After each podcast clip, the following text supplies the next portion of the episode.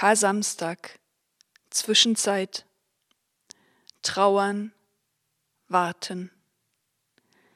Dies ist unabänderlich. Zukunft, Hoffnung, das ersehnte Heil, Tod.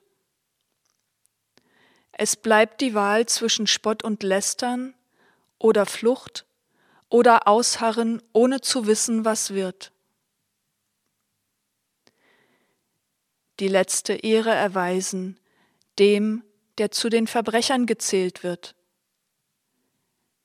Unter dem Kreuz bleiben wie die Frauen, zum Kreuz kommen wie dieser Josef aus Arimathea, aushalten, was geschehen ist, nicht flüchten.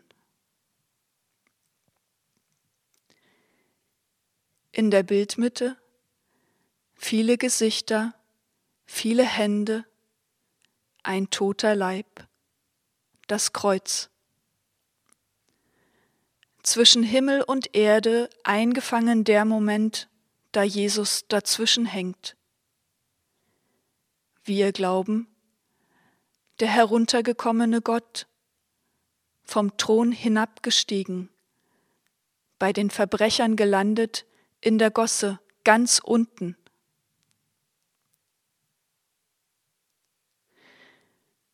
Gott, der sich den Menschen in die Hände gibt.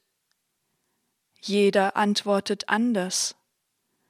Maria und Josef, seine Eltern auf Erden, die Jünger, die Gelehrten, das Volk, das von ihm hört, die, die ihn geißeln und schließlich ans Kreuz nageln.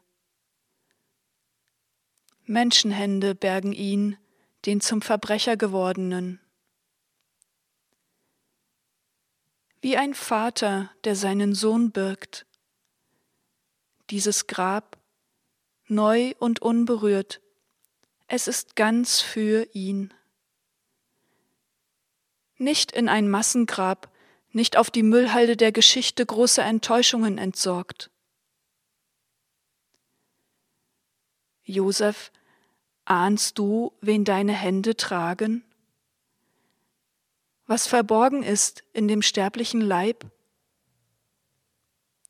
Von Golgatha aus geht es für Jesus nur noch bergab, runter vom Kreuz, runter in die Erde. So scheint es. Aber erinnere dich, Gott ist ein Gott der Lebenden, nicht ein Gott der Toten. Wir Heutigen blicken weiter. Durch das Kreuz hindurch dürfen wir den Auferstandenen schauen.